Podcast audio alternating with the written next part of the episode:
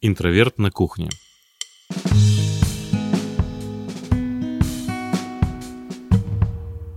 Всем привет, друзья! С вами Интроверт на кухне.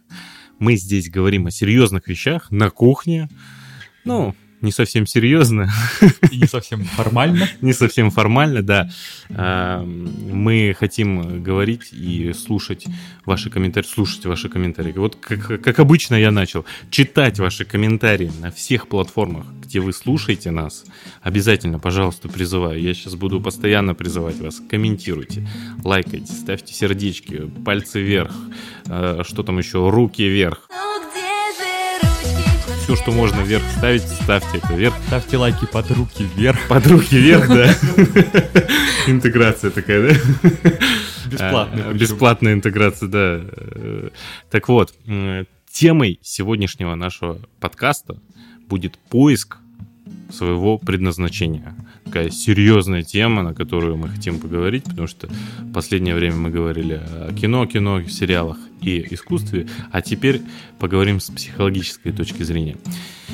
Ну и так, сегодня с вами один из наших ведущих, который там э, подрался за свое место, всех раскидал и снова вернулся к нам. Теперь он бессменный опять.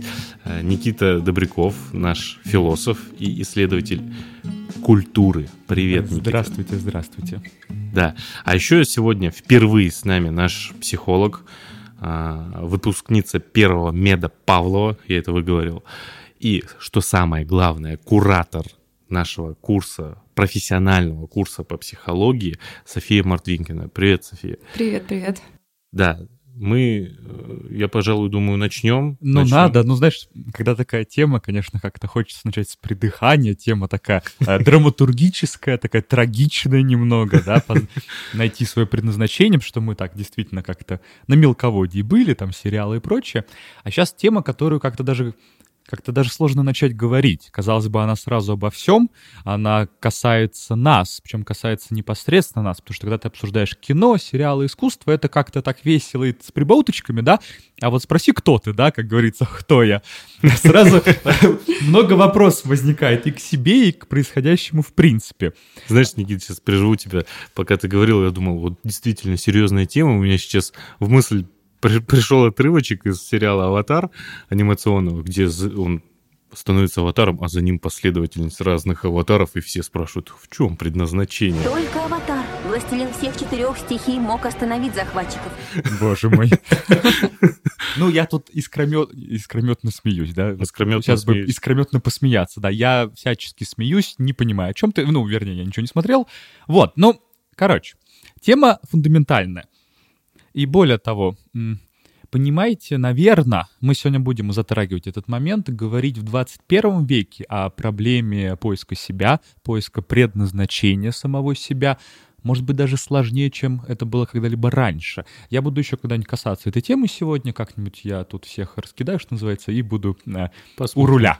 Вот, но действительно, в 21 веке, действительно, наше поколение, да, то есть там от 20 до 40 из разряда, эта проблема волнует нас напрямую. То есть это вещь, которой мы действительно задумываемся, с которой мы сталкиваемся. Мы сталкиваемся, когда сами там поступали, да, искали работу, выбирали, чем заниматься. Сталкивались на примерах своих друзей, которые тоже искали работу, тоже куда-то поступали. И каждый раз такие, знаете, фундаментальные первые выборы твои настоящие. Не э, какую конфетку съесть, да, ну, извините за такой пример, а какой-то действительно настоящий серьезный выбор, вроде куда поступить, вроде кем работать, он напрямую тебя сталкивает с проблемой того, а кем ты хочешь быть. А кто ты? Да, опять. У меня, я каждый раз буду говорить слово «кто я», и у меня фоном «кто я». Вот. И какое у тебя предназначение, есть ли оно? И вообще, правильно ли говорить о каком-то предназначении? Может быть, на самом деле ничего такого нет. Я думаю, нам сегодня помогут разобраться со всеми этими проблемами. Обязательно, обязательно. А как вы вообще думаете, что на нас так сильно влияет на понимание нами, кем мы хотим стать? Вот влияет ли что-то на нас вообще? Или мы сами делаем этот выбор? Блин, а... сложно, сложно. Очень сложно, потому что... Ну, как вот вы сделали своем, свой выбор? Вот на своем примере. Я сейчас ну, являюсь сооснователем проекта. А, все круто, нас смотрят по всему миру, слушают, смотрят наши видеокурсы, э, YouTube и все социальные сети, читают. Это очень приятно. Но я помню в детстве, в детстве я смотрел на звезды, это не потому, что я придумал сейчас, а действительно, я смотрел на звезды и хотел стать, э, вот сейчас важно не спутать, астрологией заниматься. Не Именно ас- астрологией. Не, не, подожди, неправильно. Вот я запутался, я неправильно Не сказал. астрономом, а Астрономией заниматься, да. Конечно же, астрономией я хотел заниматься. Я смотрел на звезды и думал, что когда-нибудь я стану там астрономом, буду изучать звезды, черные дыры и все прочее. И вот я здесь сижу с вами, э, не особо Есть. похож на астронома. Далеко не астроном. Рядом у тебя нет этого телескопа, что называется. А вы слышали, что есть такая очень интересная, ну, лженаучная теория, что наша первая профессия, кем мы захотели стать, это и есть наше истинное предназначение в жизни. Захотели именно или кем стали? Кем захотели. Просто вот я- это вот в детстве мечта. Первая моя профессия — раздавать листовки. Не хотелось бы все... О, а Нет, нет, кем ты именно хотел стать? А ладно, у нас с тобой одинаковые профессии. 14 лет. Это, а перекресток, где Владимирская Достоевская, Никита и бумажки, вы могли меня видеть. Я тогда в Москве жил, я на Красной площади раздавал. Я О, помню, ну это как- совсем высший уровень. Мне было 13 лет, и я помню, как... А нельзя было раздавать, и я помню, как за мной полицейский погнался. Но благо я здесь. Я надеюсь, листовки не э, в мавзолей. Так, ладно. А, На самом деле смешно, потому что я-то вообще в первые, наверное, лет... У меня есть несколько начальных профессий. Вот где-то лет в пять я хотел быть пожарным. Я прям кайфовал от этой формы. Они такие все брутальные же. Прекрасная всегда. профессия. Они же с топорами там. Ну, у меня... для То есть не тушить пожары, а быть брутальным. Вообще, мне кажется, туда именно за этим идут. Вот. Потом я где-то хотел быть юристом чуть-чуть, но, конечно, привет философский. Интересно. У меня было все гораздо проще. Я хотела быть маляром. В детстве лет тогда 13 я мечтала быть маляром, но жизнь повернулась по-другому. И я стала клиническим психологом. Ну, если тебе нужно будет что-то, ну, появится желание подкрасить, я тебя могу найти. Спасибо, спасибо. Будем реализовывать мои детские надежды. Как-то так у нас предназначения-то, да, не совпали в итоге, да? Что-то я не вижу тут сидящих. Вообще. А вот, вот, э, зачем тогда? Зачем мы об этом думаем? Давай, э, раскидывай уже с психологической точки зрения. Хочется узнать.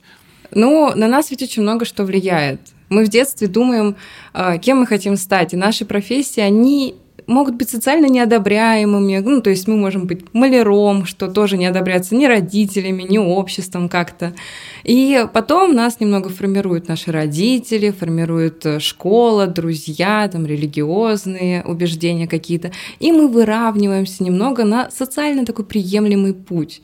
То есть выбираем себе такую хорошую перспективную профессию, которая чтится в обществе. И тем самым наш путь так формируется под мнением и немного давлением окружающих нас людей. Ощущали ли вы на себе когда-нибудь, что Мне вас... сейчас сложно стало. Сложно? Давление людей. Ой, поверьте, поступаешь в 18 лет на философский, ты сразу узнаешь, что, оказывается, у всех проблемы с тем, кем ты будешь работать, как ты будешь зарабатывать. Конечно. Такой некоторый э, социальный шлейф. Не то чтобы неодобрение, в моем случае я бы не назвал это неодобрением, это скорее недоумение. А причем недоумение, которое до сих пор встречается, поверьте мне, там после лекции иногда такие, как вы дошли до жизни такой? Я такой, ну докатился как-то я до жизни философа. Но я согласен, что тот социальный мир, которым ты растешь, он, конечно, формирует, ну, он же формирует Безусловно, и наши влияет. желания, Да. и наши страхи, да, мы боимся то, что на самом деле нужно бояться в культуре. То есть культура научила нас чего бояться, культура научила нас чего желать, Э, желание во многом формируется через культуру. То есть это не мы хотим, не знаю, красивые в пальто ходить, а это мы увидели в детстве кино, в котором красиво ходили в пальто, либо прочитали книгу про красивого мужчину в пальто и такие, а чем я хуже, а я тоже хочу в пальто ходить, и тем самым культура формирует и страхи, и желания, и действительно, как мне кажется, такие некоторые социально рабочие рельсы, да, на которые ты встаешь, дескать, ну вот пошел в университет, его закончил, потом работать, а если ты какой-нибудь гуманитар, э, которому всегда мало учиться, то это магистратура, аспирантура и прочее, и тем самым выстраивается как это очень, знаете, так даже немножко противно понятная колея. Ну, я здесь немножко с, прогни- с программа- Я здесь немножко с прагматичных взглядов а, формировался, я думаю, что хотелось, конечно же, скажем так, жить лучше. И из-за этого все пошло. А вот, допустим, если бы, если бы с самого детства у нас было условно все, достаток, возможность заниматься тем, чем мы хотим, действительно, были бы мы от этого счастливее? Возможно, да. Ну, как показывает практика, богатые тоже плачут, да? Тут, тут идет именно идея самоактуализации, самореализации. Все мы хотим ведь реализовать себя, свой потенциал в жизни. И, возможно, это сделает нас счастливее, когда мы реализуем себя полностью. А если нас подавляют, наши желания подавляют, то, конечно же, мы можем чувствовать и стресс, и тревогу, постоянную апатию. Ну, то есть что ты хочешь сказать, что все-таки нужно искать себя? Я придерживаюсь такого мнения. Просто мне тут еще кажется важным, что проблема самореализации, поиска себя, это же не проблема э, только денежно-материальных, прагматических, как ты сказал правильно, вещей. Да. То есть ты, у тебя может быть куча денег, но ты не знаешь, чем заниматься тебе с этими деньгами, ты не знаешь, куда их тратить, как себя реализовывать. То есть в этом смысле какая-то изначальная финансовая подушка, да, которая возникает у тебя там, не знаю, из-за богатых родителей, например, она, конечно, очень приятна. Особенно, когда у тебя ее никогда не было, она очень приятно звучит, да, дескать, ты такой, оп, и мог все покупать. Но я боюсь, что проблема-то как раз-таки в том, что обычно э, в такой ситуации ты просто не знаешь, что покупать.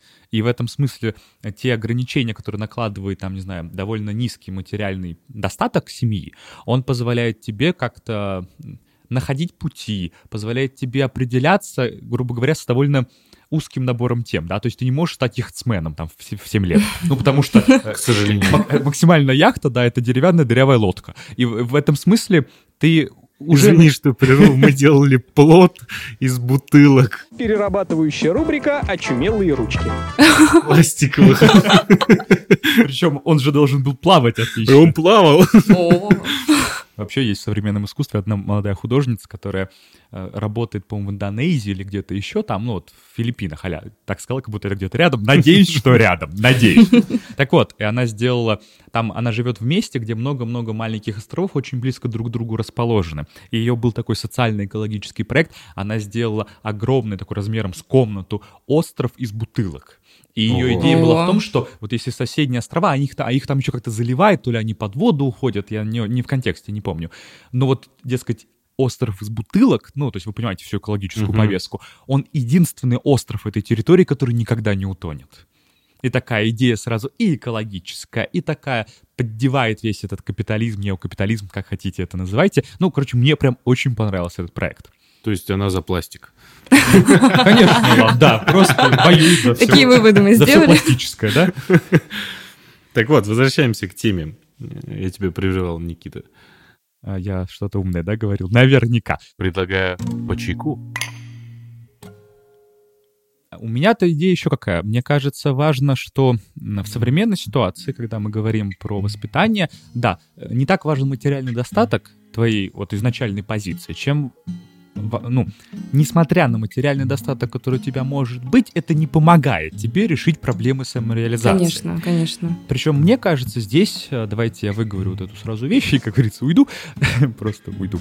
Вот, э, есть такая проблема, именно связанная с концом 20-го, началом 21 века, потому что если мы широко посмотрим на историю культуры, у нас всегда есть некоторые общие идеи, которые бы объединяли, там, ну, грубо говоря, Европу, будем только про европейский контекст говорить, там, не знаю, э, в Древней Греции была мифология древнегреческая, которая объединяла интеллектуально, идейно, духовно огромное пространство. Потом там скандинавы свою мифологию придумали. Потом появляется религия и христианство. Христианство несколько, там, две тысячи лет, грубо говоря, было такой, знаете, объединяющей идеей всей Европы. И почему это важно для нашего контекста сегодня, для поиска предназначения? Потому что эти идеи жили в культуре. И когда ты в культуре рождаешься и появляешься, ты сразу появляешься в системе, которая дает тебе ответы на все самые важные вопросы. Родившись в христианской деревне 13 века, ты с пеленок знал там про греховную душу, про ад, рай, да, про то, куда идти, зачем идти, вот это делай, вот это не делай. То есть тебе всегда грубо говоря, изначально объясняли, как жизнь-то устроена. И проблема предназначения была. Но она снимала, как вот эта религия, да, ну, например, религия, она снимала самые ключевые проблемы. Проблемы самопонимания, самоидентичности, самопознания. То есть, да, ты мог выбрать примерно, куда идти, и то, если мы вспоминаем классическую Европу, если ты родился в семье, не знаю, сапожника, ты на 90% будешь сапожником. На оставшиеся 10, если пойдешь на войну, тебя возьмут в плен, станешь рабом. Вот, то есть, ну, уровень как бы разнообразия, да, либо, то- либо то же самое, что родитель, либо раб. Э, Ну, там, крепостной крестьянин, неважно. Но в любом случае ты знал всегда, кто ты, зачем ты, как ты и так далее. Ты знал ответ на вопрос, пятый раз пошутим, кто я. А, Проблема в том, что в середине 20 века происходит так называемый э, в научной литературе крах метанарратива. Метанарратив — это какое-то единое большое повествование. То есть вот христианство — это единое большое повествование, единая идея. И вот в середине 20 века все единые идеи большие, которые объединяли Европу, все рухнули. И мы оказались в очень сложной ситуации. Мы оказались в ситуации, когда нас, на самом деле, даже нас троих, сидящих в этой комнате, э, на кухне, ничего не объединяет. Нас идейно ничего не связывает. Мы не верим в, один, в одних богов. У нас, скорее всего, разные политические системы в нашей голове, которые мы предпочитаем.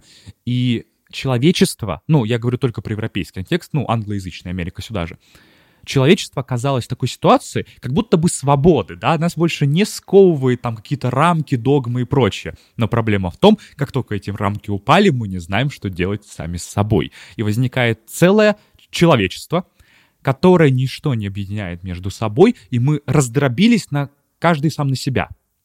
И вот проблема в том, что как только нам перестали извне говорить, что делать, как жить-то и где добро-зло, мы сами ответы на эти вопросы не можем найти. Мы сами не знаем, кто мы такие, потому что мы никогда не привыкли думать за себя в этом смысле. И поэтому возникает великая как бы духовный кризис европейской культуры, кризис самоидентичности, кризис как раз-таки поиска понимания того, кто ты есть. Потому что тебе больше никто это не говорит, а мы сами не можем это найти. И вот эта вся проблема поиска самоидентичности, на мой взгляд, именно с культурной точки зрения объясняется тем, что просто мы остались один на один с собой, мы остались один на один с этим миром, и проблема в том, что мир нам ничего больше не говорит, ну а мы сами не умеем найти эти ответы.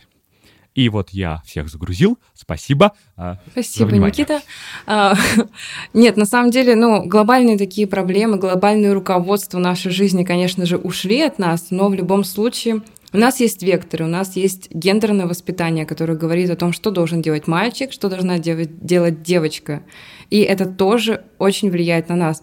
А, И люди, которые задумываются о том, что, может быть, мне не нравится этот путь, который мне диктуют, они сталкиваются с очень серьезными потом психологическими проблемами, потому что это неприятие со стороны окружающих, это, возможно, неприятие со стороны родственников, потому что человек хочет занять нетрадиционную позицию в нашем обществе. И несмотря на то, что культурно у нас ушли все эти традиции, которые обуславливают нашу жизнь, но все равно остались рамки, которые нас сдавливают, и поэтому вопросы, в принципе, возникают у людей, когда видят, когда они себя чувствуют плохо, и когда они понимают, что что-то в их жизни идет не так. А когда начинается именно этот первый вопрос? Потому что а, я сейчас вспоминаю свое детство. Я помню, как я в третьем или в четвертом классе осознал, что что-то не так. Я до этого момента вообще полностью был послушен, куда мне сказали, туда я иду. Чем мне сказали заниматься, тем я и занимаюсь. Я занимался э, ну, фортепиано, в музыкальную школу ходил. И я помню, как в третьем классе я начал задумываться, а почему мои одноклассники не ходят в музыкальную школу? Это не обязательно, что ли? Это мой первый, я не знаю, первое становление, наверное, как личности было. И тогда я, э, мой первый бунт, из-за которого я бросил музыкальную школу, о чем сейчас жалею. Но тем не менее, вот когда возникает этот вопрос, чего я хочу в, в раннем детстве или Ну, такой больше... глубокий вопрос, извини, что перебила. Он возникает, конечно же, немного позже. То есть в раннем детстве ребенок э, просто у него начинается пубертатный период, он хочет оторваться от родителей, он противопоставляет себя родителям и на все нормы, на все их правила пытается бунтом отреагировать, чтобы от- отделиться от них, стать единым целым с самим собой, то есть найти свою идентичность. Но есть эм, такой прекрасный психолог Эрик Эриксон, который говорит о том, что у нас в жизни есть 8 кризисов, и как раз-таки с 17 до 19 лет у нас проходит кризис идентичности, когда человек должен сформировать свою я-концепцию, то есть понять, кто он есть, найти свою роль, найти свое, скажем так, предназначение. И если человек не находит в этом возрасте, то по Эриксону, конечно же, у него идет путаница ролей, он впадает в вот эти экзистенциальные кризисы, кто я, зачем я, зачем я живу, в чем смысл жизни. Но э, считается, что вот после школы у нас есть этот кризис, где мы должны определиться и найти свою роль.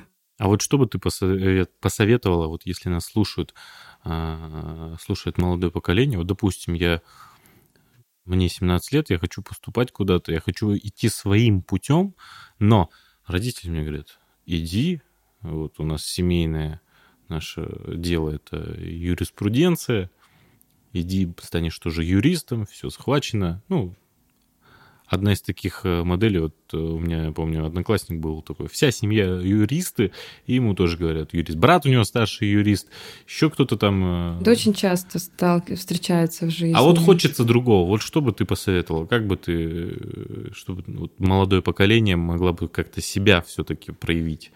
Это очень сложная, конечно же, тема, потому что это тема именно детско-родительских отношений, насколько эм, родителей очень тяжело переделать очень тяжело им э, внушить, либо, в принципе, привить какие-то новые взгляды, новое мировоззрение. И э, так как наши родители любят нас опекать, они это делают не со зла, конечно же, они считают, что они выбирают для нас лучший путь, путь безопасный.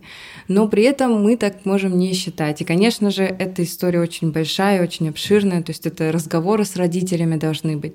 Если не помогают разговоры просто, то я очень советую сходить к психологу, либо к, псих- к психотерапевту, на семейную психотерапию, чтобы и с, мама разговаривала с психологом, и ребенок разговаривал с психологами, чтобы найти компромисс, чтобы вот именно проработать эту проблему все вместе, потому что порой действительно не хватает собственных сил у человека, чтобы эм, сепарироваться от родителей, чтобы вот настоять на своей точке зрения, настоять на своем мировоззрении.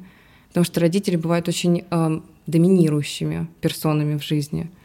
Причем, мне кажется, тут важно, ну, на месте ребенка, я понимаю, так, типа, легко говорить, конечно, но важно понимать э, как-то разницу между именно вот таким юношеским бунтом, когда ты просто отрицаешь, как бы просто отрицаешь этот путь, дескать, нет, не хочу, потому что не хочу, да, потому что это путь родителя, я отрицаю родительское. И понимать разницу между таким чистым отрицанием довольно бесплодным, как мы понимаем, и именно своим собственным выбором. То есть, когда у тебя есть не просто «я не хочу это», без разницы куда, а надо понимать, что если ты отрицаешь, то ты отрицаешь ради чего. И вот здесь как раз вот этот поиск самого себя, мне кажется, включаются напрямую. Ну, будем честны, в принципе, а, переход со школы в, там, а университет, это, по сути, первый такой настоящий выбор ребенка, ну, потому что школа... Как Очень бы... часто ошибочный, к сожалению. Э, да, и это трагедия. Ну, да. Вот в этом смысле я поделюсь э, тире похвастаюсь. Я вот свои, среди своих друзей, да, наверное, я, ну, реально один из немногих, кто поступил в 18 лет туда, куда не то чтобы очень хотел, но туда, куда очень нужно было, оказывается, мне поступить. И у меня, знаете, полная синхронизация, как в Тиндере этот матч, да. Я философский факультет, так, оп, да, и сердечки. Я, я не знаю, как это выглядит. Алан, подскажешь? Э, Тоже... Что ты не знаешь? Кого ты обманываешь, не знаешь? Я ничего... Я правда не, правда не знаю. Так вот, у нас случилось, короче, совет да любовь, и с учетом того, что это не то, что был бы... Это был мой выбор, я в скобочках скажу, вообще в принципе подал документы на один факультет в один университет.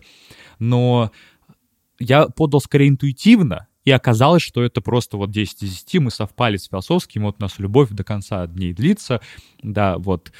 И это очень редко. Все, ну, многие мои друзья поступили, поступили не туда. Многие доучились там, где им не хотелось учиться. А сейчас пробуют в другие места пойти. И я вижу, ну, то есть это же трагедия, это по-хорошему, будем честны, когда человек, по сути, тратит там 4 Конечно. года своей жизни, ну, просто не туда. И как выбрать 18 лет туда, куда надо пойти, вот именно туда, куда где ты сможешь действительно реализоваться. Мне кажется, это какая-то просто фундаментальная проблема. Мне ну, нравится концепция того, э, как делают в Европе, на Западе, когда дают ребенку после школы год-два подумать, чем он вообще хочет заниматься. То есть не заставляют идти получать высшее образование. Как, ну, у нас же считается в культуре, что высшее образование обязательно. Ну, действительно, во многих структурах сейчас еще обязательно. Но не принуждают. То есть дают время подумать чтобы подростковый возраст полностью прошел, чтобы ребенок собрался с мыслями, попробовал поработать. Никто не говорит, что ребенок должен два года просто лежать на диване и смотреть Рика и Морти. А ребенок должен как-то себя попробовать реализовать, то есть где-то поработать, что-то почитать, поинтересоваться. И тем самым действительно лучше и легче человек сможет понять, кто он есть, и найти свой путь, найти свое призвание и профессию. Поэтому торопиться с выбором профессии вот я никому не советую. Да, правда, военкомат сделает это ну, за всех. у нас, к сожалению, ну, тоже как вариант, вот подумать. Там люди не ждут, там такое подумать будут. Нет, а, вот, ну мы не пойдем. Ну, ну я хочу найти себя. Годин. Я же говорю как об идеальной концепции, которая была бы в идеальном нашем мире. Ну что, бахнем чайку?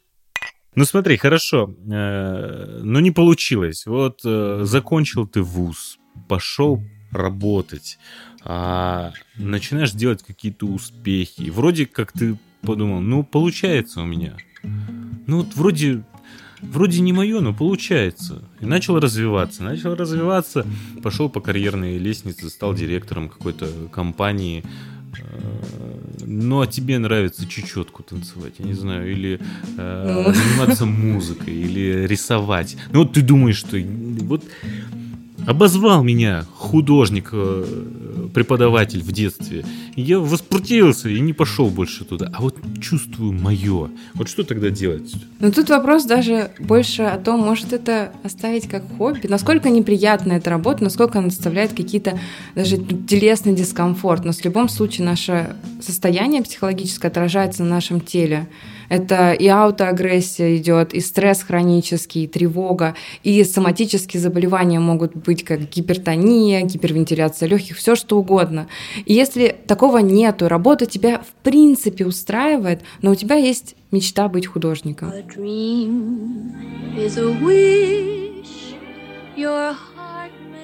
Может посмотреть на этот вектор как на хобби, потому что хобби же не всегда хорошо переделывать свою работу. А если тебе это доставляет удовольствие, и при этом э, ты хочешь этим заниматься, как это тебя расслабляет, ты получаешь от этого удовольствие, то, может быть, стоит оставить это как хобби и зарабатывать деньги на работе, которая не так может интересно тебе быть. То есть вот это вот э, прекрасное Э, судя по всему, довольно романтическая мечта о том, чтобы хобби стало твоей ну... работой, это ложно, да? Ну, это, извини, что здесь вставлю свои пять копеек. Когда-то давно я услышал такую хорошую фразу. Если тебе нравится печь булочки, хлеб, делать какие-то кулинарные вещи, ты думаешь, вот оно мое призвание, хочу открыть бизнес по тому, чтобы печь булочки, хлеб и всю кулинарию делать, забудь о том, что ты будешь этим заниматься. 80-90% своего, своего времени ты будешь заниматься организацией, э, организацией этого процесса, а булочки будут у тебя печь другие люди и реализовывать свою мечту. Поэтому очень важно, мне кажется, здесь реально понять, какое хобби может тебе приносить денег, и будет ли это, останется ли это твоим любимым делом, после того, когда ты примешь решение зарабатывать с этого. В любом случае мы должны понимать, что работа и хобби, у них разные функции, у них разные составляющие. Когда мы говорим про хобби, это удовольствие, какое-то приятное провождение времени. Работа — это рутина, работа — это то, что надо делать. Если я люблю печь булочки, то если я буду, меня будут заставлять печь булочки каждый день, я вряд ли разлюблю, я, скорее всего, разлюблю это дело. И мне надоест этим заниматься. Поэтому порой хобби лучше оставить как хобби, чтобы не потерять вот этот вот интерес к чему-то. А работа, она должна нравиться. Если человек ненавидит работу, то, конечно же, это проблема большая потому что работа занимает у нас очень большое количество времени в нашей жизни. Она должна нам хоть по каким-то параметрам подходить. Но все-таки хобби, стоит задуматься, может, оставить его и наслаждаться им в свободное время. Хм. Я тогда чувствую такую какую-то некоторую следующую, да, уровень проблем а, касательно этой темы. Вот мы все говорим, там надо понять, да, выбрать там университет, потом работа, понять, где хобби, где работа. Но по сути э, это все связано с тем, что человек должен рефлексировать а, самого себя, то есть он должен пытаться понять самого себя. А мне кажется, как человек, который, в принципе, э, посвятил много лет жизни пониманию понимания, да, то есть меня учили тому, как люди понимают мир, человека и прочее. Мне кажется, что на самом-то деле понимать какого-нибудь Канта и Гегеля, как бы Алан сейчас не смеялся, э, это гораздо легче, чем понять себя. И в некотором роде, мне кажется, настоящий действительно какой-то финальный, самый сложный акт понимания. Это просто пытаться понять, и кто я? Да, спасибо. Едем на этой шутке весь подкаст. Так вот, мне кажется, вот это некоторое понимание, мы его как бы так проговариваем, как будто бы это какая-то банальность, мы все это делаем. Но будем честны, насколько это сложно на самом деле понимать себя. Это очень сложный процесс, безусловно. Самоанализ, рефлексия — это процесс очень длительный, ведь ну, очень часто мы боимся оставаться один на один со своими мыслями. Мы боимся что, как-то скрывать наши желания, потому что они могут быть даже социально неодобряемые, либо неодобряемые нашими близкими людьми, которыми которых мы любим и которые мы хотим, чтобы они нас любили. Они могут не одобрить наши мысли, наши желания, поэтому мы скрываем от себя наши же мысли. Но не стоит этого бояться, и наоборот, с помощью рефлексии, с помощью самоанализа глубокого, там просто по вечерам думать, находиться один на один с собой и думать о том, что я хочу в этой жизни, а что я попробовала, а что бы мне еще попробовать. А я в детстве этим увлекался, а в подростковом возрасте мне это нравилось. Это крайне важно для формирования себя и для формирования гармонии с самим собой чтобы понимать, что мы хотим, что мы не хотим, чтобы понимать наши желания и на, куда мы хотим стремиться в этой жизни. Ну, а важно же не только желание, но и какие-то действия. Конечно. Просто если ты будешь думать постоянно, я хочу, я не могу, я вот, ну вот мне то нравится, не нравится это, я вот хочу, хочу, ты же и будешь говорить, ну вот с понедельника я пойду на чечетку. Конечно, надо действовать. Если мы хотим понять, можем ли мы себя реализовать, может, нам это вообще не подходит, может, не подходит нам чечетка, и мы просто мечтали о ней. Надо пробовать и не бояться пробовать. Потому что если мы не попробуем, будем жалеть об этом всю жизнь. А пробовать это не страшно. Ну, причем тут, мне кажется, важно, да, тоже разделять миф о прекрасной чечетке по понедельникам и настоящая чечетка по понедельникам. То есть ты можешь придумать, ну вот у меня есть такая вещь, просто давайте а, раскроем все карты, да, вытащим джокеров из рукавов. Э, какая-то странная метафора, ладно. А, да, у меня есть две мечты в жизни. Ну, звучало так, конечно, странно. Есть два занятия, которые я предполагаю как некоторое хобби, в котором я хотел бы реализовать определенные части э, своей многогранной души. Э, первое — это... Да, ладно, пошутил сейчас в воздух шутку. Так вот, первое — это французский язык. Я со школы хочу изучать французский.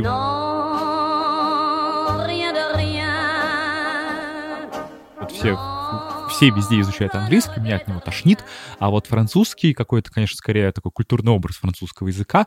Вот я прям чувствую, что вот я французский, мы с французским были бы просто идеальной парой, но, разумеется, что сделал для этого Никита? Ничего. И вот у меня есть некоторое это понимание того, что я бы мог реализовать себя, да, свое понимание мира, там, самосознание через французский, но я, но я не пробую, ничего для этого не делаю.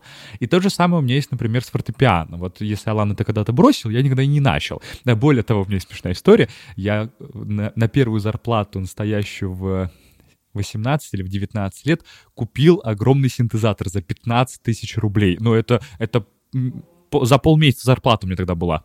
Я его купил, он классный, там были, знаете, там было даже воспроизводство нажатия клавиш настоящего пианино, то есть, ну, короче, вот прям сиди и играй Никита, да, знаете, сколько? Он у меня был полтора года, я сыграл на нем четыре раза по урокам на Ютубе, ну, то есть, вы поняли, да, и продал его.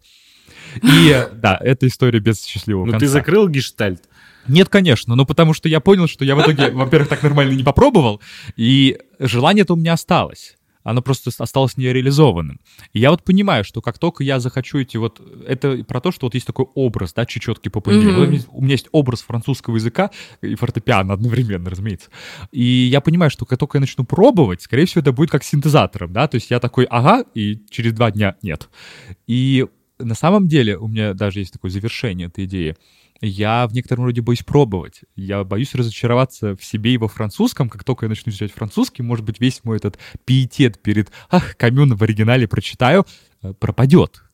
И я вот на самом деле не знаю, а стоит ли вообще пробовать. Э, Почему ты боишься попробовать? Это Ну- же ничего не стоит, по сути. Мне кажется, знаешь, здесь очень важный момент, что а, эти две мечты у него идут с детства. А вот, во-первых, если ты реализуешь свою мечту, Придется или, искать там, э, новые. э, или реализуешь так, и тебе не понравится, у тебя мечты не будет. Вот это тоже такой вопрос. А что дальше? Я всегда э, говорю о том, что надо мечты ставить какие-то более-менее неосуществимые. То есть, допустим, полететь в космос, чтобы у тебя было всегда к чему стремиться. То есть, чтобы твоя мечта была как твоей целью, и ты шел к ней всю жизнь. Это к Илону Маску. Может, вы и полетите в космос, и зато будете стремиться к этому всю жизнь и осуществите в конечном итоге. Потому что так ты можешь ведь осуществить эти мечты хоть каждый день. Я могу, но у меня есть... э, э, Знаете, приведу пример. Э, Есть Терапия началась. Да, я понял. Мне, мне чек в конце Всё, выпишут, я понимаю, да. А так, ну давайте закругляем подкастик. Время, деньги напрямую. А, так, есть пример у меня. Просто есть Марк Шагал, да, великий русский художник. За русский сейчас, скорее всего, меня где-то уже распяли, но А Витебский. Да, да, да, насколько это русский художник. Ну, неважно. Художник. Он очень рано уехал во Францию, потом вернулся, уехал еще раз, и в итоге с начала 20-х годов жил, работал во Франции и стал по-настоящему французским художником, говоря с искусствоведческой точки зрения, искусство Шагала — это что-то между фавизмом и кубизмом. То есть это практически не имеет никакого отношения к России, к русскому искусству на самом деле. Это абсолютно французская школа. Э, Если вы откроете документальный фильм про Шагала при жизни, который снят был, там на- на- начинается фильм «Великий французский художник Марк Шагал». Так вот, он всю жизнь писал Витебск на пейзажах Парижа, на плафоне театра опера, оперы в Париже, там тоже Витебск. Он практически через всю жизнь про- пронес этот образ Витебска, в котором он, из которого он уехал в 20-х годах и больше никогда туда не вернулся. Но знаете, в чем фишка? Его, э, по-моему, в 70-х где-то пригласили в СССР. Он приехал, у него была большая ретроспектива в Третьяковке. И знаете что? Он не поехал в Витебск. И вот есть ровно два ответа на вопрос, почему он не поехал в Витебск. Это же был город, о котором он мечтал, о котором он изображал больше 30 лет к этому моменту, а на самом деле всю жизнь. Два ответа есть. Первый прагматичный. Его не пустили, потому что Витебск — это не то, что нужно показывать великому художнику в 70-х. Ну, то есть Витебск на тот момент был гораздо более таким, ну, как бы таким скромным городом, назовем так это. Аккуратно. Да, аккуратно. Нет, э, никаких проблем с Витебском, но просто туда, дескать, не повели, потому что ему надо показывать парадную Москву, Ну, а не объективно, Витебске. да. Много скромных городов было тогда. Да. Вторая романтическая версия, она мне, конечно, нравится больше. Шагал сам не поехал в Витебск, потому что он понимал, что тот Витебск, который он видел в молодости, тот Витебск, который у него абсолютно одинаковый, идет через всю живопись, того Витебска больше нет. Его нет в принципе больше в мире этого Витебска. И если бы он понимал, что если бы он приехал в Витебск, он бы встретился с настоящим Витебском, и его мечта, вот этот его образ, это то, что его вело, такая некоторая путеводная звезда, она бы разрушилась. Он бы встретился с Витебском и потерял бы чуть ли не главный источник своего, вдохновения, кроме первой жены.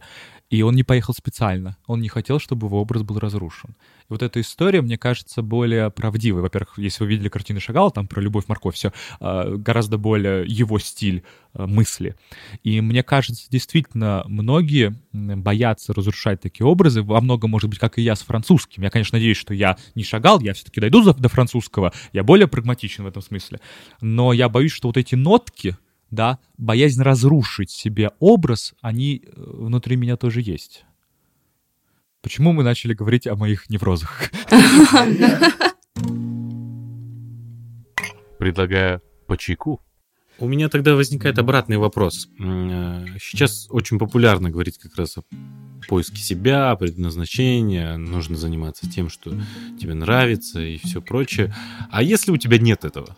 И ты, наоборот, чувствуешь давление, а, потому что все вокруг говорят, а я вот этим хочу заниматься, а я тем хочу заниматься, а я вот то хочу изучать, а я хочу третье. А ты такой, да мне, собственно, нормально все. Ну, тут есть тоже несколько вариантов. Либо человек настолько запутался и настолько потерялся в себе, что он просто не представляет, каково это иметь собственное желание, чем он хочет заниматься.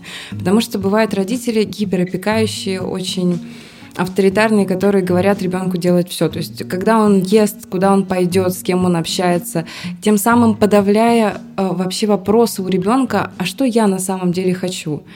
Если э, была совсем другая ситуация, да, там, где родители э, не говорили ребенку ничего, и ребенок действительно такой вырос, что он, ему ничего не хочется, то, возможно, он просто еще не нашел чем он хочет заниматься. Может, он еще не попробовал то, к чему он стремился. Ведь, э, скажу про себя, я никогда в жизни не, не думала, что захочу преподавать. Я думала, что это ну, прям не мое. Но потом я попробовала. И мне настолько это понравилось, что теперь это как моя профессия. Просто вот я хочу этим заниматься всю жизнь. А я не знала, что такое вообще возможно со мной. И это вот вопрос, наверное, больше про попробовать чем-то заниматься, увлечься. Ну, кстати, я вот сейчас подумал, что, наверное, когда перед тобой очень ярко стоит вопрос, а, кем быть, да, найти свое предназначение, это лучше, чем этот вопрос в принципе не стоит. Не в плане потому, что у тебя есть ответ, а в плане того, что тебя интересует этот вопрос. То есть, когда ты как-то даже не, не волнуешься за это, мне кажется, гораздо более трагичная ситуация. Да, потому что, мне кажется, особенно сейчас, когда родители хотят, чтобы их дети абсолютно всем занимались и абсолютно все языки мира изучали, все, что можно, а, но можно же выгореть. Там, я не знаю, к 15 годам кризис среднего возраста, когда ты устал от этой жизни. Ты, в принципе, уже все попробовал, да. Включаем такой скучающий взгляд. Уже познал жизнь. Нет, ну и ну, выгореть-то, конечно, к 15 годам никто не выгорит. Невозможно заниматься прямо всем. Нет, ну, безусловно, к воспитанию нельзя заставлять ребенка знать все. Это действительно мода пошла на то, что ребенка с года учат говорить еще на двух языках и учат всяким развивающие игры. У ребенка нету детства. Ребенок эм, он в себе гасит опять-таки все свои желания, он гасит себе свою истинную личность, ему все диктует, что он должен делать. У него тысяча ролей, и, скорее всего, ему будет гораздо тяжелее выбрать свою роль. То есть ему будет тяжелее определиться с собой. С одной стороны, легче, он попробовал больше, но это же ребенок. Это пубертатный период, и когда ему скажут 18 лет, выбирай профессию, он такой, а я умею все, но не знаю, что мне поистине нравится. И тут тоже возникает проблема. Как определиться? Я вот просто не играл в развивающиеся игры, наверное, так и не развился. Ну, то есть как-то, как-то, не знаю, дворовый футбол, карате, иногда плавание, и нормально, нормально.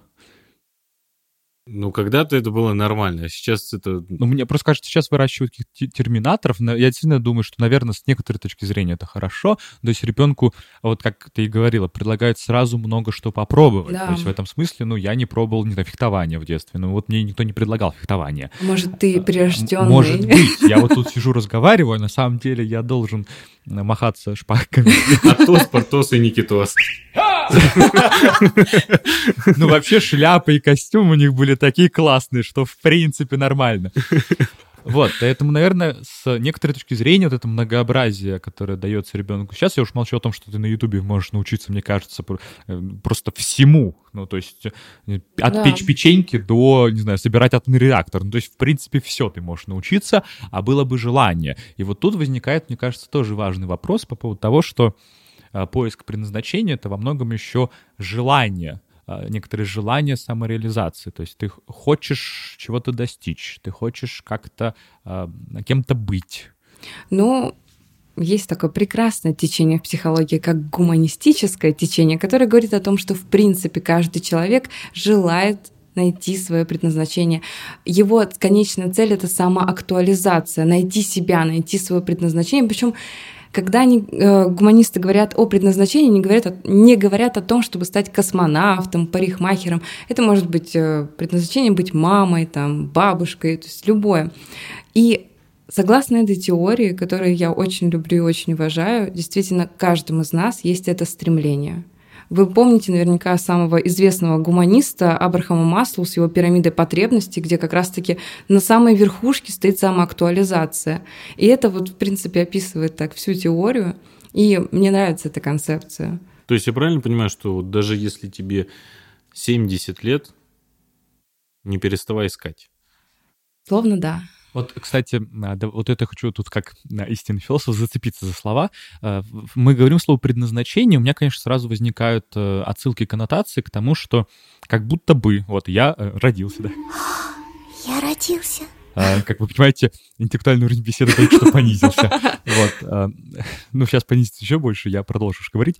Так, вот представьте, вы родились, да, и слово предназначение предполагает как будто бы, что вот у Никиты есть, грубо говоря, идеальная дорожка в жизни, да, вот, я не знаю, Никита э, печь печеньки, вот, вот я попробую как печь печеньки, все, я буду просто шеф-поваром печенек не уверен, что это так звучит, неважно. А все остальные дороги где-то лучше, где-то хуже, где-то я могу тоже успеха достичь, но не мое. И вот меня всегда смущала эта история, потому что я не верю ни в какие предназначения. У меня очень большие вопросы к тому, а, с чего мы вообще взяли, что у человека есть какая-то дорожка, которая для него с чего-то самое идеальное. Потому что это очень хорошо звучит, как некоторое оправдание. Вот, дескать, а что ничего не добился-то? Ты предназначения не нашел, знаешь ли. И, судьба какая-то. Да, судьба не туда завернула. Вообще, я вот в, на Ямайке родился бы просто, я бы таким был э, спасателем на пляже, я не знаю. И вот мне ну, это, кажется, да, это больше похоже на отговорки. Вот Даже... именно, потому что когда мы говорим э, про поиск, найти себя, опять же, вот э, просто сам, ну, вы знаете, что когда мы используем определенные слова, слова выражают смысл, не просто угу. прямой, а подразумевает некоторый способ мышления. И когда мы говорим про поиск себя, такое ощущение, мы в лесу и вот ищем клад. С чего мы, с чего мы взяли, что клад в принципе существует? И, и как понять, что ты нашел себя? Это, во-первых, да, может быть, ты давно нашел себя, просто все еще чего-то ищешь. Да. Во-вторых, с чего мы взяли, что нужно искать предназначение и так далее, когда это где-то было в какой-то психологии, наверное, когда, может быть, надо не искать себя, а создавать. И в некотором роде, может быть, это все прекрасные отговорки. на самом деле, если у тебя есть, там, я не знаю, талант, навыки, практика и прочее, ты можешь делать любое дело, грубо говоря, своим предназначением. То есть ты создаешь себя. Понятное дело, у нас есть некоторые склонности. То есть вот из Никиты никакого теоретического физика никогда не получится. Я вижу цифры, убегаю. Ну, то есть это такая некоторая э, условный рефлекс э, любого гуманитара. А э, гуманитария, да, нас поправят все, кто может в комментариях, поэтому сразу, да, я все понимаю. Так вот, может быть, надо просто создавать себя и создавать эти тропинки, я как-то вам тут метафорами набросал, но вы поняли создавать себя. Мы и так всю жизнь создаем себя. Ну, как бы, как э, э, мы рождаемся, у нас есть, да, какие-то врожденные наши э, генетические особенности, там, особенности нервной системы. То есть мы уже не просто белый лист, у нас есть что-то. Потом наши родители из нас что-то лепят. Лепят до 18, кого-то еще больше, кого-то меньше. И потом мы вылепленные уже такие очертания человека, выходим в мир и пытаемся себя сами долепить. Как раз-таки пытаемся найти, кто же мы есть под этой всей оболочкой, под этой всей вот, скажем так, тем, что получилось у родителей и у общества. И как по мне, а, если человек себя чувствует комфортно, он не чувствует э, какого-то напряжения, он не ненавидит эту жизнь, не просыпается с мыслью о том, что он не хочет сегодня никуда идти, то не стоит беспокоиться. Если жизнь вас устраивает, не стоит задаваться какими-то серьезными вопросами, где же мне найти себя. А если все-таки это вопрос стоит остро, и человек чувствует, что то, что он делает, ему настолько противно, что он не хочет просыпаться по утрам, то, конечно же, тут стоит задуматься серьезно, э, стоит задуматься серьезно о том, чем же все-таки я хочу заниматься, кем я хочу быть и кто я есть на самом деле. То есть мы не говорим о том, что всем срочно надо идти на поиски. Нет, ни в коем случае. Ну, я пошел, да? А чем чревато? И вот если все-таки ты ненавидишь все вокруг и ничего не делаешь. Опять-таки с многих э, сторон это чревато, это влияет на наше здоровье, на наше, причем соматическое здоровье, телесное, потому что наше психологическое состояние очень сильно сказывается на наше тело, то есть это заболевания сердца, сердечно-сосудистой системы, э, всякие неврологические заболевания, все что угодно. Более того, это наш психологический дискомфорт, то есть человек может впасть в депрессию, в настоящую депрессию из-за того, что он потерялся, не может найти себя, его ничего не устраивает в жизни. У него могут начаться проблемы с взаимоотношениями с людьми, то есть он не сможет выстроить свою личную жизнь, выстроить э, каких-то конструктивных отношений с родителями. То есть это, в принципе, разрушает потихонечку практически все сферы жизни человека когда он находится в состоянии тревоги, стресса и не понимает, кто он есть. Слушай, а как вот понять, я знаю многих людей, которые любят гуглить симптомы свои, Ты всегда причем болен там из разряда у вас рак, не, не рак, все как бы просто Всего лежите, тела. лежите и умирайте, да. А, Как вот понять, что это соматика, а как понять, что это все-таки, ну, а, объективное заболевание, что это не тело нам говорит, что давай-ка ты ищи себя, перестань э, мыслить, и, ну, то есть не предпосылки к депрессии или каким-то Мгм. соматическим заболеваниям, действительно это болезнь. Вот как это отличить? Потому что есть довольные люди с болезнями, а есть недовольные люди без болезней или там с начинающими болезнями. Дело довольно-таки простое. Сначала необходимо пойти к врачам и исключить патологию. То есть мы исключаем то, что это действительно медицинское заболевание. Мы никогда в жизни не говорим о том, что если у человека болит там почки, то это сразу психосоматика. Сначала врачи, сначала мы получаем заключение врача, и потом, если все хорошо, нет патологий, мы думаем на психосоматику. Более того, некоторые психосоматические заболевания могут сказываться на наших системах органов. Но если лечение не помогает обычно, никакая терапия медикаментозная не помогает, мы тоже говорим о том, что это психосоматика, и здесь нужно именно э, психотерапевтическое вмешательство. То есть мы всегда первым делом исключаем патологию. Всегда. То есть сперва к врачу, Да. если там ничего, ну, если там все в порядке, идти э, на консультации. Да, да, обязательно. Потому что человек действительно может себя, скажем так, довести до такого прям плачевного патологического состояния просто своим стрессом, просто тем, что он недоволен своей жизнью. Э, У нас есть стереотип, что наша психология, наше какое-то негативное состояние не влияет на нас, но оно оказывает мощнейшее влияние на все системы органов, на всю нашу жизнь. Поэтому стоит к этому относиться очень внимательно. Вот оно как. Предлагаю по чайку. Да, я тут... а, Давайте я чуть уведу сейчас разговор, может быть, э, в, в другое русло. Мне кажется еще важным так как-то проговорить э, вслух то, что когда мы говорим про свое предназначение, когда мы говорим про вот этот поиск себя, у нас в голове обычно возникают картинки, знаете, там, э, великий поэт, писатель, режиссер, сценарист, да, художник, ученый и прочее. Вот если предназначение, то ты там планеты открываешь. И мне кажется, очень для многих людей оказывается такой неприятной правдой узнать, что, например, его предназначение, ну, те же самые печь булочки. Или там быть бухгалтером. Просто я знаю живые примеры людей, которые вот, ну, чувствуется, что человеку просто нравится копаться в бумагах. Ну, вот это его, ему нравится собирать. Вот то, что я ненавижу, этот человек мог делать просто часами, кайфовал от бухгалтерии. Ну, во-первых, представьте, что такое кайфовать от бухгалтерии, а теперь представьте, что человек реально кайфовал. И вот он долгое время не мог принять в себе вот этот кайф, он не мог принять, что, а может быть, действительно, его, вот как бы его поле деятельности, это не вот какие-то вот эти престижные высокие материи, а просто бухгалтером быть. И мне кажется, в этом-то ничего плохого, разумеется, нет. Ты можешь быть прекрасным дровосеком. Ну, если это твое, слесарем. Давайте возьмем что-то более городское, да? Ну, во-первых, слесарь сейчас столько зарабатывает, что, в принципе, я тоже готов, если, если у меня руки были э, не гуманитарные, да, вот из разряда э, гвоздь, максимум, что книгой забью, если... Неважно. Э, то есть в этом смысле э, я бы, мне кажется, что есть очень много таких проблем, когда ты просто не готов принять, что ты именно в этом каком-то очень простом деле, ну, условно простом деле, действительно чувствуешь себя лучше всех. Вот мы тянемся постоянно к этим каким-то там, топ-10 профессий. Зачем? И вот мне кажется, это зачем? Вот эта проблема, она на таких бытовых уровнях очень часто у людей встречается. Знаешь, мне, мне почему-то кажется, что это из-за того, что мы выросли на какой-то культуре кинематографа, где э, каждый главный герой э, что-то в жизни сделал, чего-то добился, и ты вот с детства растешь в таком понимании, и я должен быть великим. А зачем? Ну, не хочу быть великим, я хочу быть нормальным, обычным человеком, счастливым. Да, и в этом смысле, вот, не знаю, мне кажется, 20 век очень э, одновременно, как я в самом начале говорил, все портит, но в некотором роде помогает, потому что в, 20, в начале 20 века в э, истории, в, истори- ну, в науке истории возникла такая очень, мне кажется, правильная идея. А, До 20 века история там на 90% состояла как наука из исследования великих битв, великих правителей, великих полководцев, то есть мы изучали вот эти великие страницы всемирной истории.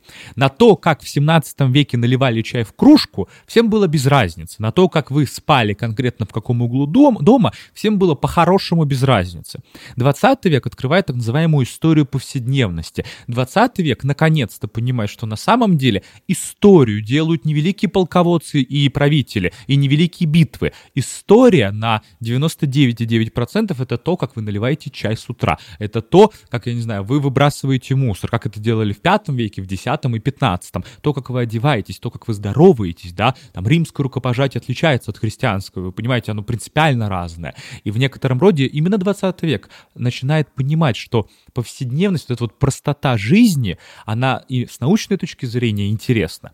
И вот возвращаясь к нашей проблеме, мне кажется, вот мы только сейчас начинаем постепенно понимать, что вот эти все культурные образы героизма, да, когда ты такой на лихом коне 20 человек уложил мизинцем, это как бы это все прекрасно, но не обязательно быть героем, потому что какая-то такая печать героизма, особенно сейчас, нет, ладно. Особенно, сказать- когда ты видишь, а, условно, там, 18-летнего основателя стартапа, который уже а, продал свой- один, один из своих проектов Фейсбуку, Гуглу, еще кому-то. Да-да-да. И ты думаешь, да как так-то? И вот этот, и я очень много людей вот своего поколения встречаю, на которых это давит. Дескать, вот мне там, не знаю, 25, а у меня еще миллиардов долларов нет. А потому что смотрите, и он вытаскивает из интернета эти прекрасные истории, да, человек, который там э, в 5 лет уже все, просто он, он уже прожил все, что мог. И мне кажется, такие истории очень сильно бьют. Ну, то есть я прям видел людей, которых прям сбивают эти истории, когда вот, не знаю, мне 25, а, у- а в 22 э, Оскар кто-то взял, там, ну, условно, да, победил где-то. И люди думают, что они от этого чем-то хуже. Хотя мне кажется, ну, разумеется, нет. Ну, то есть без разницы, да он хоть в 7 лет может все это делать. Это не имеет никакого отношения к твоей личной истории, которая развивается твоим темпом. Ты можешь получить это в 30, в 40, да неважно когда. Просто я вижу прям, как это накладывает какой-то отпечаток на людей, то, что люди, э, грубо говоря, видят пример успеха гораздо более молодые, чем они сами. Причем э, еще влияет то, что мы живем в эпоху быстрых каких-то успехов, и хочется стать каким-то крутым, не э, прилагая там 10-15 Да, лет. господи, ТикТок тот же самый, да. Да. Этот, а начался карантин, и все, там ТикТок дома, и там, ну, всякие, типа, да, не Милохина, они там получали миллионы там э, подписчиков и прочее, и все видели этот быстрый успех. Ну, мы понимаем, что современная культура — это культура э, ускорения, да, акселе- акселерации, так называемой, когда успех приходит по щелчку пальца, что называется, так же на самом деле и уходит, но это отдельная история. И, конечно, когда ты смотришь, как люди там за три месяца получают уже миллионы, а ты такой, ну, я заканчиваю четвертый курс, да, грубо говоря, и ты, конечно, чувствуешь постоянно какое-то давление. Вот мне кажется, это про давление речь, когда ты видишь эти ускоряющиеся потоки вокруг себя, а ты как будто бы идешь как черепаха, да, вот в античности был знаменитый пример с черепахой Ахиллесом, вот из разряда все вокруг Ахиллеса, а ты черепаха, да, и что происходит, не очень понятно. И это давит на людей еще больше. Все эти истории успеха, как мне кажется, хотя ими любят э, мотивировать. Вот я, не, я вообще не понимаю, как может быть, как может история успеха 20-летнего парня кого-либо мотивировать. Я вижу напрямую людей, как, как, их, как их эта история я, как- Демотивирует. демотивирует, да. И- На самом деле же эта история больше про амбициозность, потому что люди, которые не обладают амбициозным стремлением, они не сталкиваются с таким вопросом, что кто-то лучше меня, я кого-то хуже. Это именно про амбиции. А амбиции у нас чаще всего имеют э, невротические основания, это то есть наши неврозы, какие-то детские травмы, психотравмы, и мы хотим чего-то достичь, потому что у нас есть какая-то травма, которая лежит глубоко в нас. Слушай, а тогда у меня такой логичный Алан, у нас с вопрос. тобой травмы, я тебе могу сказать так, судя по всему. Вопрос тогда, а если я проработаю эту травму, и уровень э, желания и уровень амбиций мой упадет? А что в этом плохого? Wait, what? Ты просто будешь счастлив. Вы просто найдете, то есть это вы найдете другую как бы гармонию с собой. Вы будете по-другому оценивать мир, себя, окружающих. То есть поменяется немного ваше мышление, и, возможно, гонка закончится, и вы просто будете А наслаждаться. если нравится эта гонка? Если нравится, тогда не надо прорабатывать травму. Я боюсь, что Алана нравится ровно потому, что ты, как знаешь, на беговой дорожке, у которой отрубили рубильник, да? Ты как бы бежишь, а, в принципе, уже просто бежишь. Просто чтобы... Остановка — это смерть. Но вообще тема Кстати, интересная. интересная тема. Да, Да. Я, я про твою, на самом деле, те- тему, а, потому что я чуть не думал, что это так. Может быть, действительно, амбиции — это во многом попытка реализации собственного невроза. А, Ну, то есть травмы это хорошо, мы приходим Ну. к этому. так, ну это так, Алан, Под конец, конечно же, мы закончим этой фразой. Просто Нет. мне кажется, э, миром мир двигают поломанные судьбы. Как бы это ни звучало поэтично и плохо. Хочу вас успокоить, у нас у каждого есть неврозы, у каждого они свои. Тут можно вспомнить э, мою любимую цитату Фрейда. Невроз — это плата за вход в культуру. И в этом смысле мы э, невротичны ровно потому, что мы находимся в социуме, у которого автоматически есть определенные э, табу, рамки и законы. И в этом смысле мы изначально просто живя в социуме, э, формируем себе набор неврозов, как минимум потому, что мы обязаны подчиняться социальным нормам, социальным Да, правилам. безусловно. А, Мы, более того, просто разговариваем на языке. И вот мой любимый пример такой, может быть, более философский, правда, про то, что язык — это то, что, по сути, формирует первые неврозы, а потому что вот у тебя есть, не знаю, ты видишь красивую девушку, вы с ней там тролливали, а, она тебе нравится, и ты подходишь к этому сокровенному моменту сказать «я тебя люблю», да? И вот попробуйте сказать девушке «я тебя люблю», не используя слова «я тебя люблю», да? Вам за пять минут быстро объяснят, что тебе нужно сказать эти три слова, иначе как бы д- игра не стоит свеч.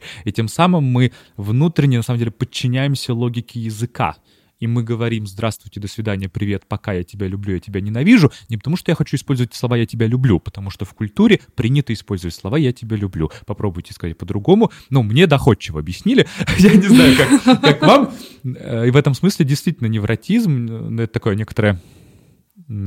Я очень боюсь сказать это нормальным состоянием, потому что это, Это конечно, просто состояние.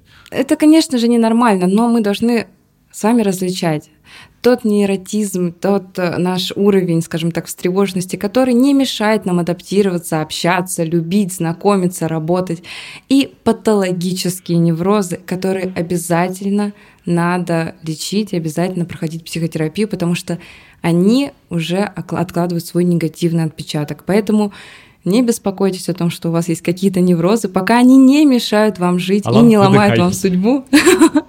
Не стоит о них беспокоиться. Да, мне кажется, давайте, да, проговорим это еще раз. То есть, разумеется, мы так шутим про неврозы. Это тема не то чтобы для шуток, во-первых, да, но мы Конечно. шутим, конечно, про неврозы такие, более общекультурно, общесмысловые. Безусловно, они нам не мешают, мы их не замечаем, они никак на нас... У нас у всех есть какие-то неврозы небольшие, которые просто складывают нашу личность, нашу индивидуальность. И в этом нет ничего плохого и Да, патологического. а если у вас, вы чувствуете, что ваш невроз превращается в психоз, да, то есть чувствуете какое-то повышение накала, разумеется, и давайте мы это проговорим громко и отчетливо, сразу идите к врачу, сразу идите к психологу, психотерапевту. Это вообще первое, что нужно сделать, потому что в России все еще, особенно, кстати, Алан, во все, не, не конкретно к тебе, если что, а во, во многом и я знаю, что есть проблема среди мужчин в России, то, что если а, женщины в России еще хотя бы начинают ходить к психологу, Да. это вообще важно, полезно и нужно, то наше вот это вот мускулинное российское общество, да, из разряда, да, я пойду сейчас с медведем поборюсь лучше, вот э, мы должны и как с мужской точки зрения ходить к психологу и не бояться, что Конечно. мужчина идет к психологу, это не слабость,